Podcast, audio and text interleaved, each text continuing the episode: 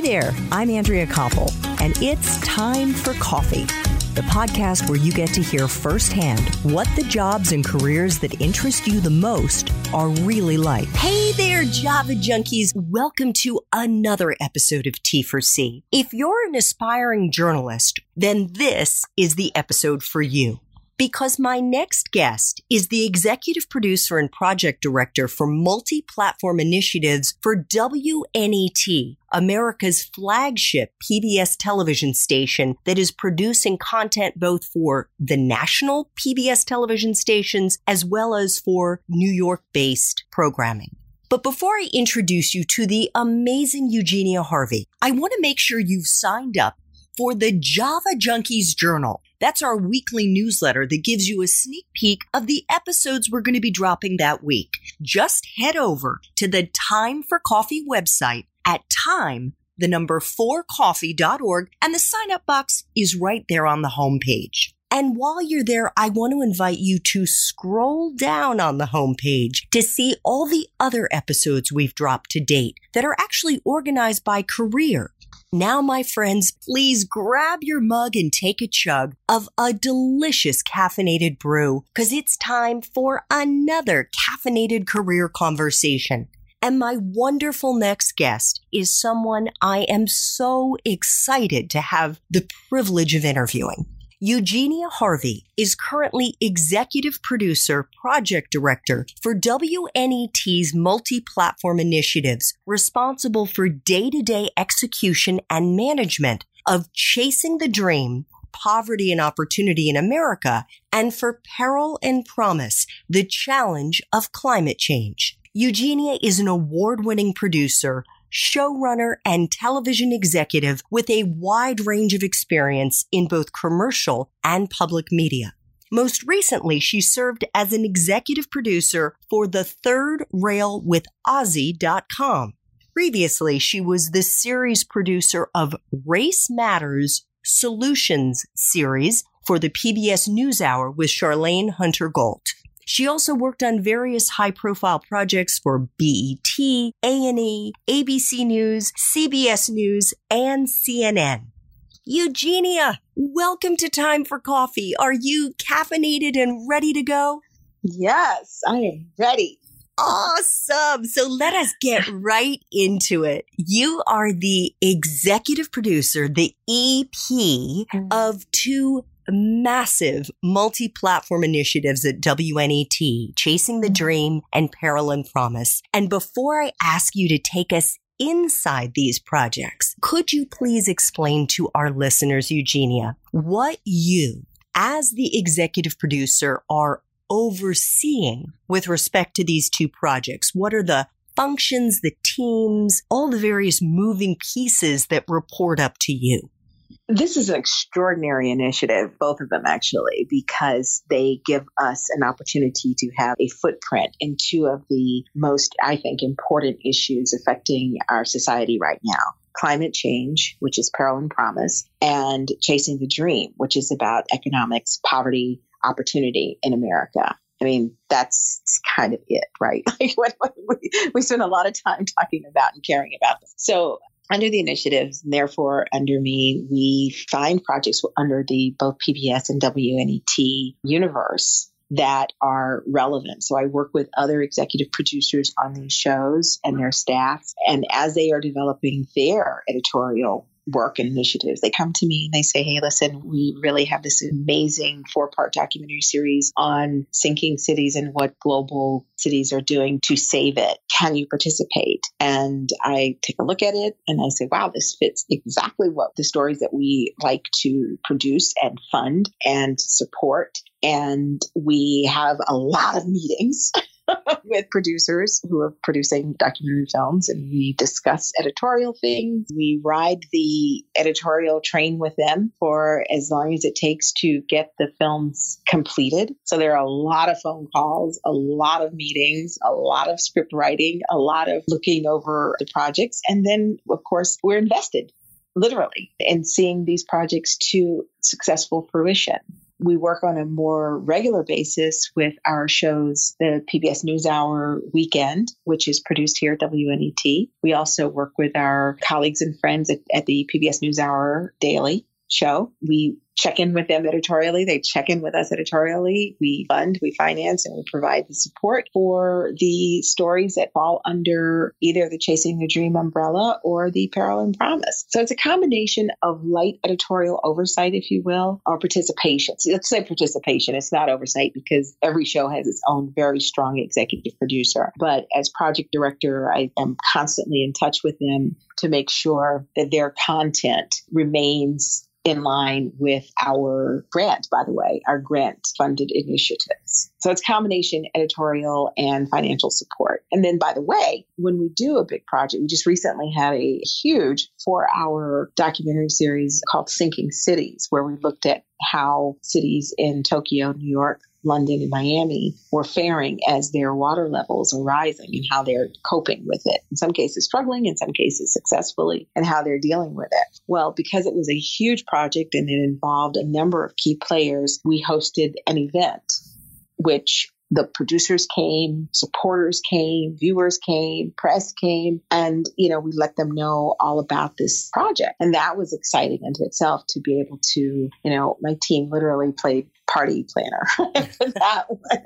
That wouldn't have been one of the job responsibilities that I would have guessed that you were playing. And in fact, during the Espresso Shots episode, which we just recorded, you described yourself, Eugenia, like a conductor. Mm, hmm Could you mm-hmm. break that down for our listeners so that they can appreciate what it is you're conducting, what all those different teams are doing that are part of this amazing project, the two projects that WNET is spearheading? It is a great analogy because that's what it requires. It requires hearing everything that everybody is doing and looking for that common thread. Let's call it the tempo to stay with our analogy. So, as the show, for example, Nature, which is a massive jewel in the PBS crown, is currently doing a project that I'm not sure I can talk about, but it currently doing a really big project in nature and there is an opportunity for us to participate, us meaning the Peril and Promise team. And in our ongoing meetings with each of the shows, you know, I heard about this project and my ears perked up so I met with the executive producer and I said, you know, what you're doing, let's call it the Polar Ice Caps Project. I said, what you're doing is right in line with what we're doing. Can we talk? And we are currently in a series of conversations to see where we could possibly participate. Another piece of this orchestral analogy is there are so many Andrea and, and listeners, there's so many really bright and creative producers who work here in all the various divisions, including our social media, including our, our website development. Somebody handed me an article about climate initiatives all around the world. And I sat with my team. I have uh, my immediate team, for example. I've got a social PA and I have a producer who are with us every day. And then we ramp up as projects get going. We should and, say, I'm sorry to mm. interrupt, Eugenia, mm. but a mm. PA is a production assistant. That is also an entry level kind of yes. position for young people to keep their eyes and ears open for. Absolutely. Absolutely. Very, very, very important. They are the lifeblood of any production. So eh, we have other colleagues who work in other divisions who might see something and they think, oh, this is really interesting. This is really clever. I don't work in your division, but I want to hand this to you. And if there's an opportunity for me to work on it, I'd love to. And of course, you know, if I'm able to pull it off, if you will, I will make that happen because great ideas come from everywhere. That's a part of the orchestration, especially with chasing the dream we have independent producers who pitch ideas to us all the time that are relevant, that are about poverty, that are about opportunity, they're about economy. We listen to those pitches. We look at the experience of the producers. And we had one recently called Getting Off the Streets about homelessness in Camden, New Jersey. It wouldn't necessarily seem like an immediate fit But as we heard Jamila Paxmina with her pitch and listened to the things that she had to say, it turned into a beautiful digital series, first of all, and then it turned into a wonderful half hour event. So all of these things get factored in to the daily pitch of it. Also, I take a lot of meetings. I will say that. I'm sorry to hear that. oh. I take a lot of meetings, but you know what? I go into every meeting thinking, why am I here? And what could this mean? I always see it as an opportunity, and you never ever know. Sometimes it's a meeting of an old friend who's a friend of PBS. Turns out she wanted to make a small donation to our efforts here. So that's the advantage of PBS, right? You cannot do that at a network. right, exactly. exactly.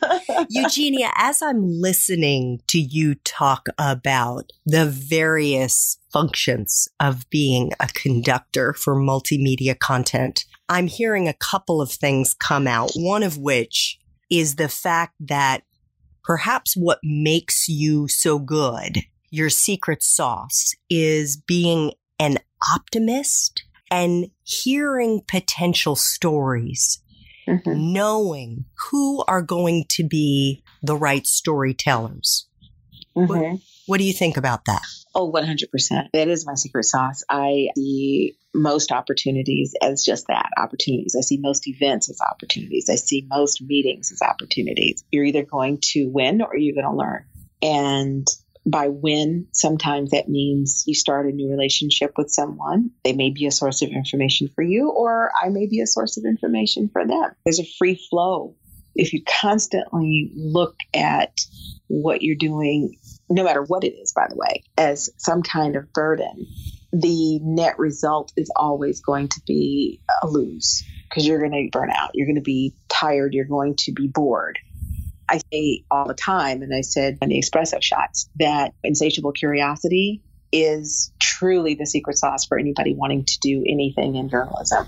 You have to go into every event as, wow, what's going to happen now? exactly. You have always been in television, is that right? I had a small detour during my post CNN years, I had a small marketing and PR firm and I needed a couple of years off. And so I took them. We'd just come out of a really grueling news period of the Clinton impeachment phase mm-hmm. and doing nightly shows on CNN for almost two years were just grueling. And an opportunity came along for me to actually step out of the daily grind of television for a couple of years. And I took it. I took it, but I came running back. I couldn't stay away. I could not Absolutely. stay away. Absolutely. but in terms of the field of journalism, mm-hmm. you chose the broadcast path. Why did you pick the visual medium? And Eugenia, why did you choose to remain behind the camera rather than in front as an on air talent? Well, I was sitting in my journalism course. Let me back up for a little bit. I was pre med in undergraduate school. I was pre med for two years, and it was time to take the pre med labs that started at 6 a.m. way across campus at the University of Georgia. It was at least a 40 minute bus ride. And my 19 year old self said, Oh God, what can I major in that starts at 10?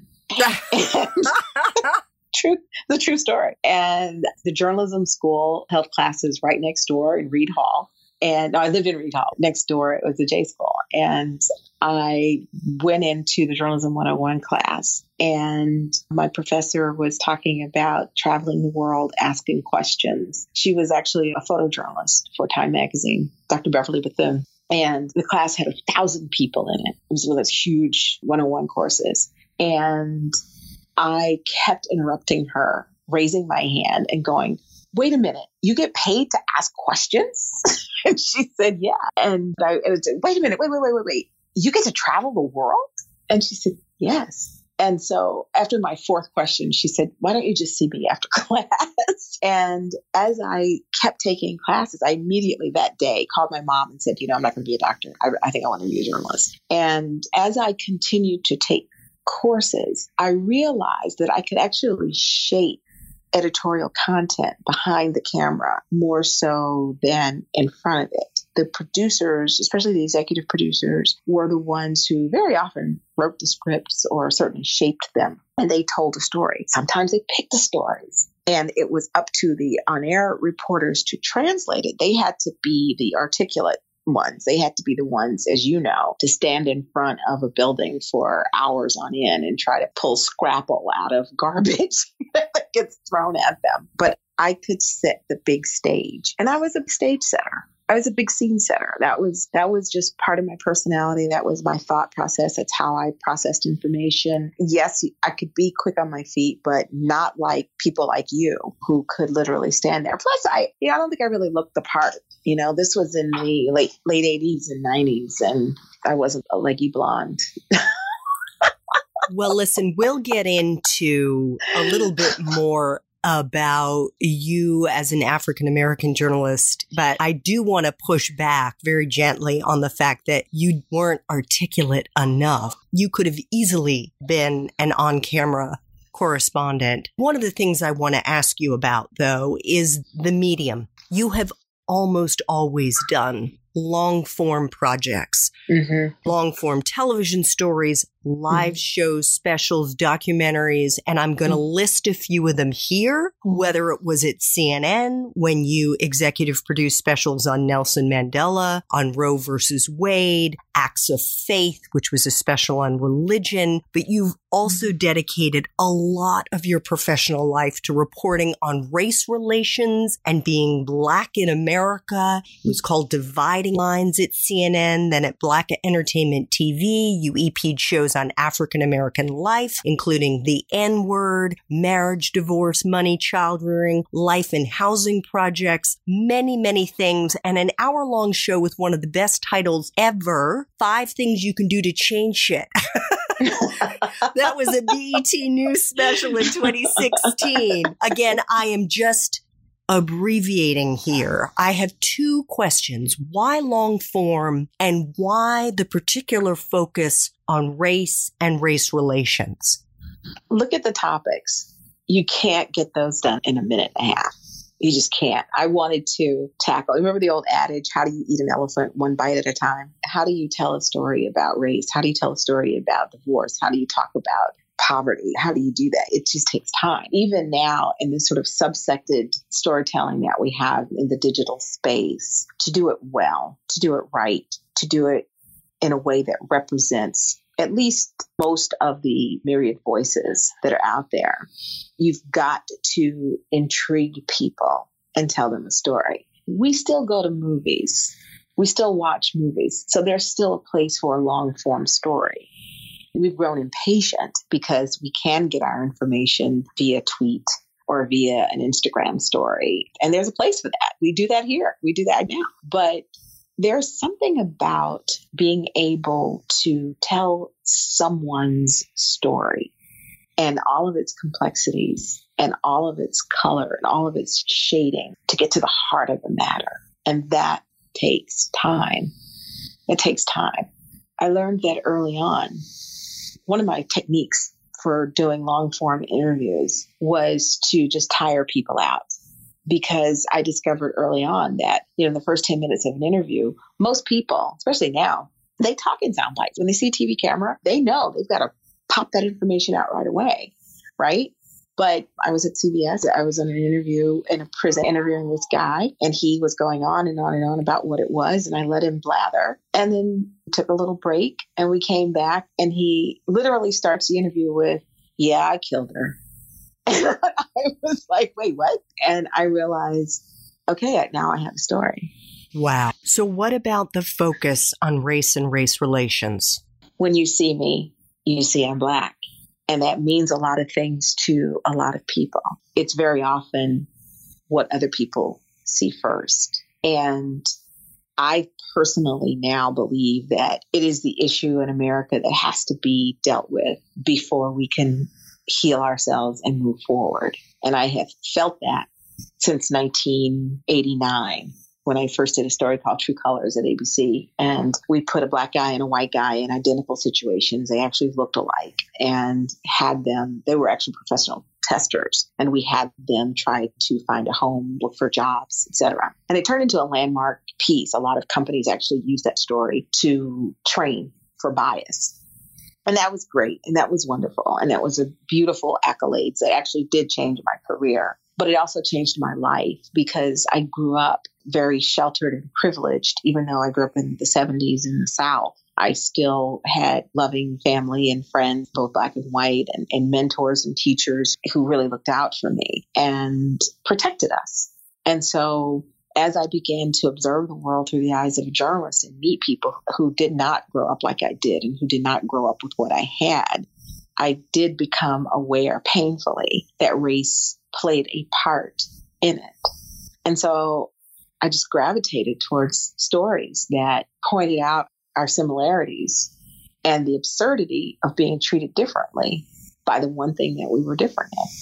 It just seemed crazy to me, right? The only thing that's really different, most of us, we have the same desires. We want love. We need food. We need exercise. We need shelter. Everyone wants the same thing. The difference is the color of our skin. And America's history of weaponizing flesh tones to make a system of polarity based on just the skin you're born in. And it seemed absurd to me.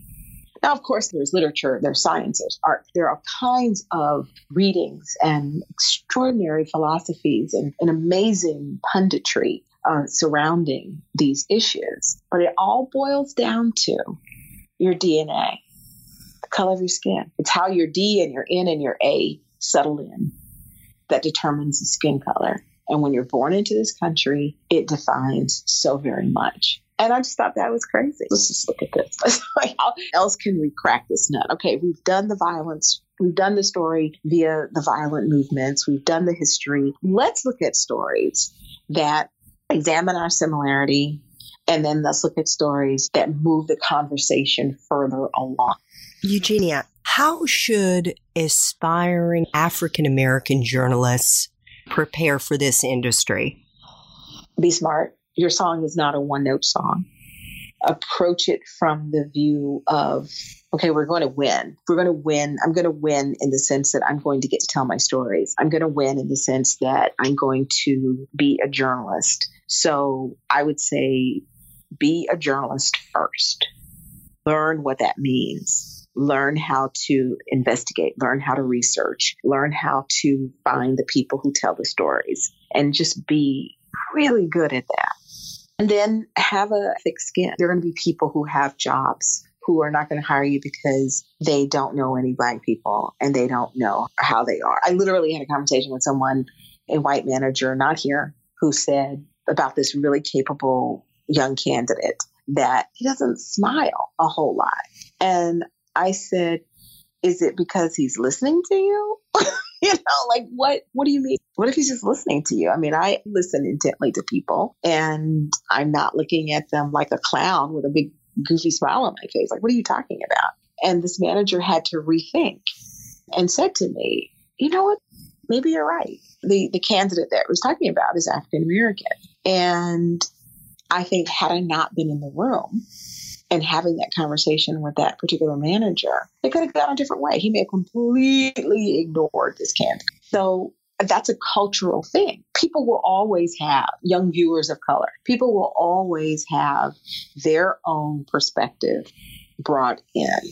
I don't believe it's your responsibility to always try to make people feel comfortable in a very negative sense. But I also don't think it's right to make them feel uncomfortable either because people want to work with people they want to work with.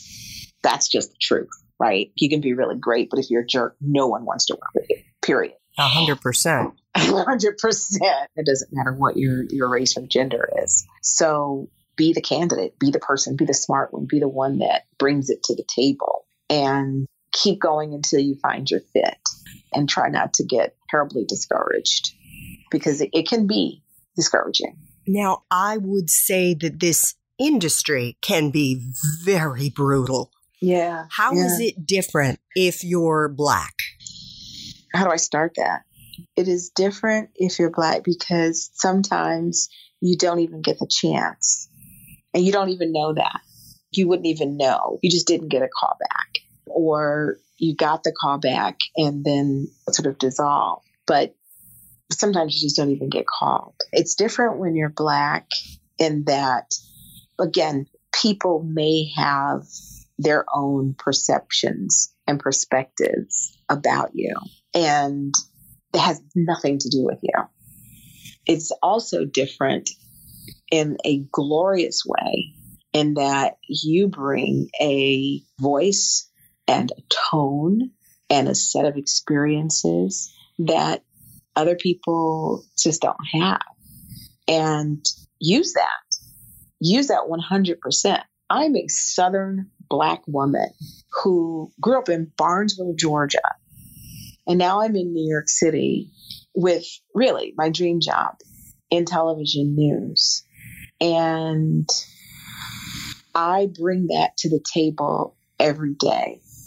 I bring those experiences every day. Whenever I look at a story, I think, well, I know somebody like that.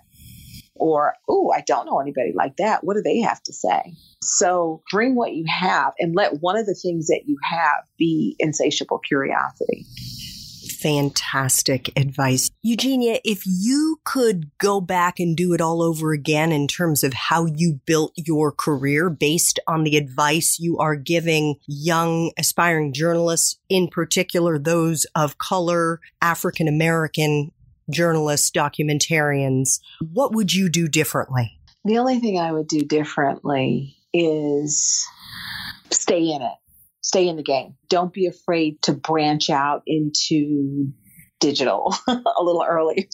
or don't be afraid to take jobs that were not at news networks. Check out BuzzFeed, check out Apple News. Recognize that legacy broadcasting entities are wonderful and can change, but don't be impatient as they are making the changes. Again, continue to be consistently engaged and energetic. Try not to get burned out. Try to balance out your personal life a little bit more so that you're not all work. Because I did spend a lot of time just working.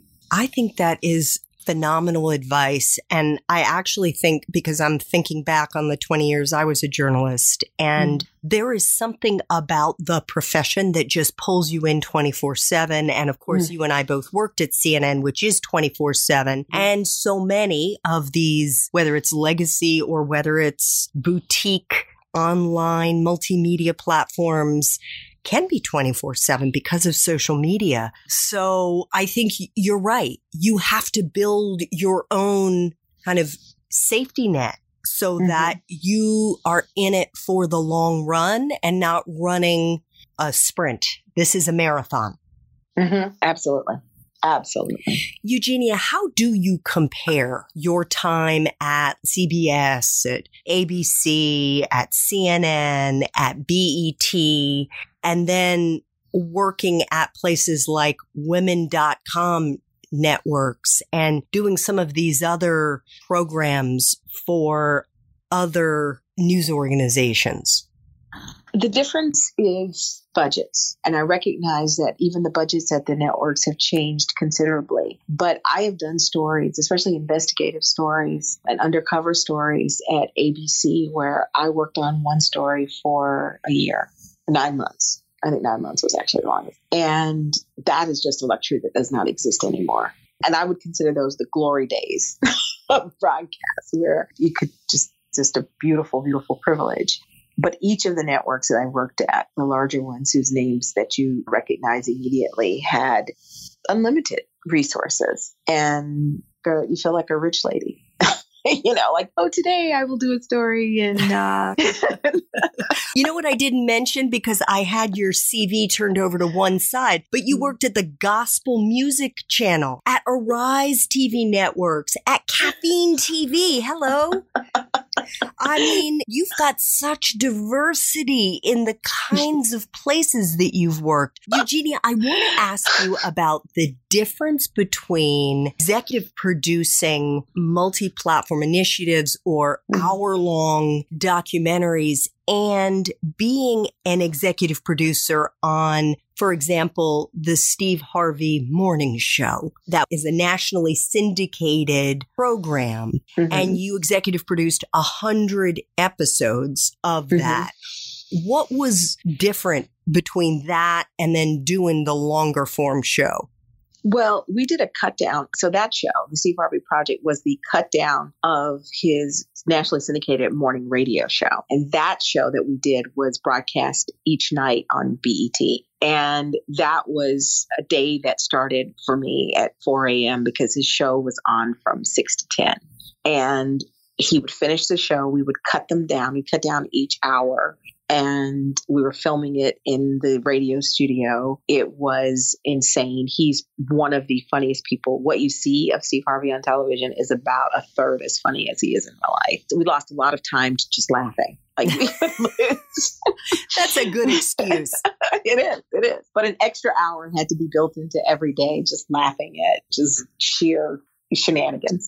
But that's one where you have to be literally on top of every word that was said. Because if there is a cuss word, or if there is a you know a music reference if he sings a song because he's riffing and you don't have musical clearances for that song i have to hear all of that i have to hear every single word many many times and i spent six hours a day in an edit room working between three editors actually to get the show cut down and then married and sent to feed because we didn't have a feed line in the studio. And so my day was literally from 4 a.m. until 6 p.m. Oh my God. And that included the hour for laughter. That is wildly different from being the project director and EP for multi platform initiatives here because I have teams, everything's coordinated. This is public broadcasting. It's like being on the campus of an Ivy League school that has a television studio and many of the students also work part time at the post office. Like it's, it's this real cross of academia and government work and actual television. It's some of the smartest people I've ever worked with. Not that the Steve Harvey people weren't smart, but it's you can literally walk down the halls and talk to somebody, and they can talk to you about the latest biography of Jon Meacham book that he's doing on presidential history. It's just a different, different vibe. Again, this one is more meetings working on a show where I'm the showrunner is definitely more TV, more technical, more intensity on a daily basis. So, Eugenia, if you could just very quickly give us an insider's perspective of the two multimedia projects you're overseeing, Chasing the Dream and Peril and Promise.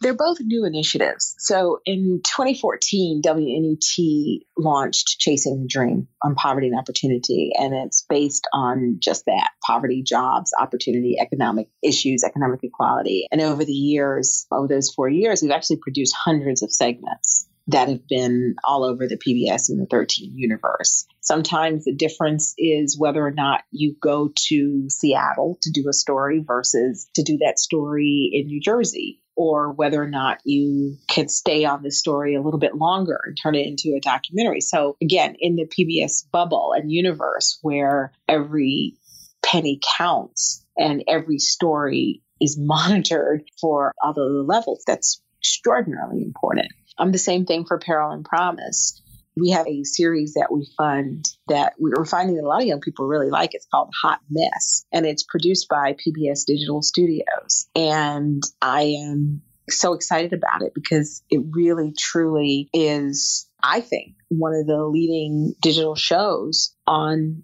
climate change. And every time I talk to the producers about what they're doing next, you know, my heart rate goes up. so they're so smart and they're so good. And so we continue the conversations, we continue funding them. We want to do more. And a great bulk of my days now figuring out how to do more how mm-hmm. to create strategic partnerships with climate organizations, how to create strategic partnerships with organizations and with individuals who do work with poverty, who do work with opportunity, who want to level the playing field when it comes to economic inequality. I want to figure out every way possible to tell as many stories as we possibly can to make a difference. We want to impact the lives of people affected by those two entities. Fantastic.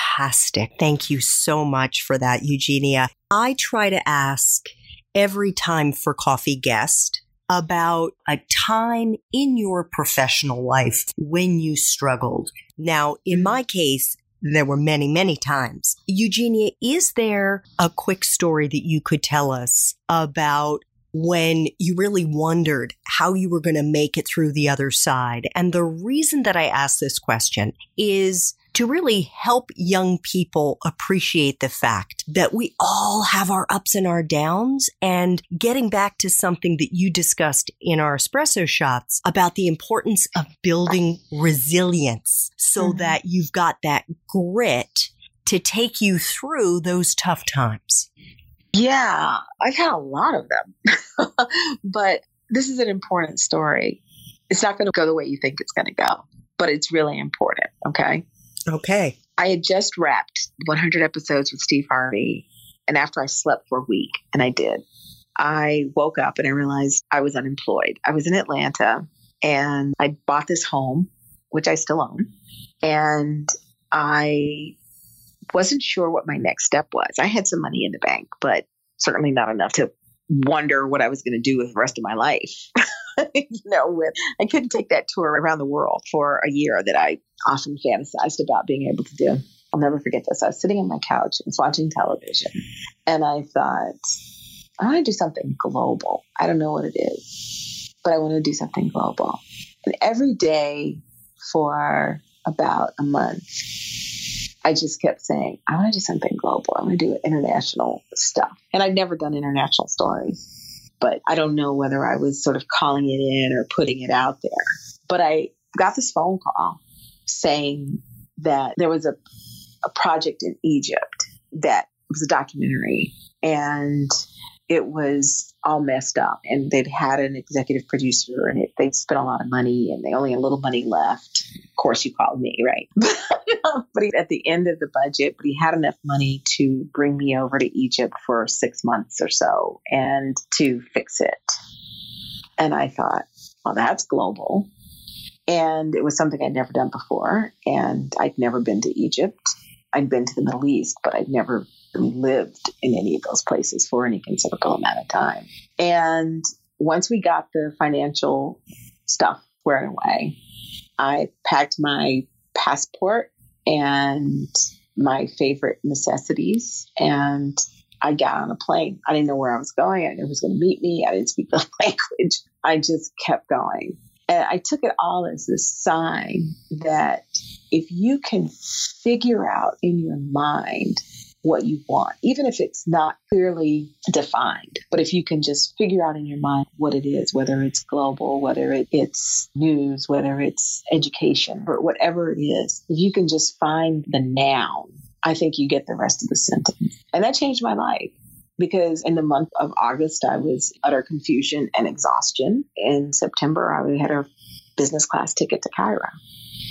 You know what that reminds me of, Eugenia? It reminds me of manifesting. Do mm-hmm. you meditate? I pray and meditate. I'm actually a Christian and I'm lousy at meditating is actually because I think, I think, all of that to say Christianity is like, okay, please God, please God, please God. And meditating is more like, I'm going to focus and do this. I think I was meditating when I got to Egypt. I think I did manifest that. But there's a but, fantastic online meditation course called Ziva Meditation. And I actually interviewed the founder. Oh, nice. In episode 58, Emily Fletcher. Okay. And the way that she teaches, it's you're mindful, which is being present in the here and now. Mm-hmm. The meditation is the quieting of the mind. And then in the last few minutes, after you let go of your mantra, you think about whatever that dream is that you want, in addition to being grateful for what you have in your life. Mm-hmm. But what is it that you want to achieve? And that is the process of manifesting, of bringing it into reality. So oh. it sounds to me like you were doing a form of that and you brought your dream into reality. So that was really powerful. Final time for coffee question.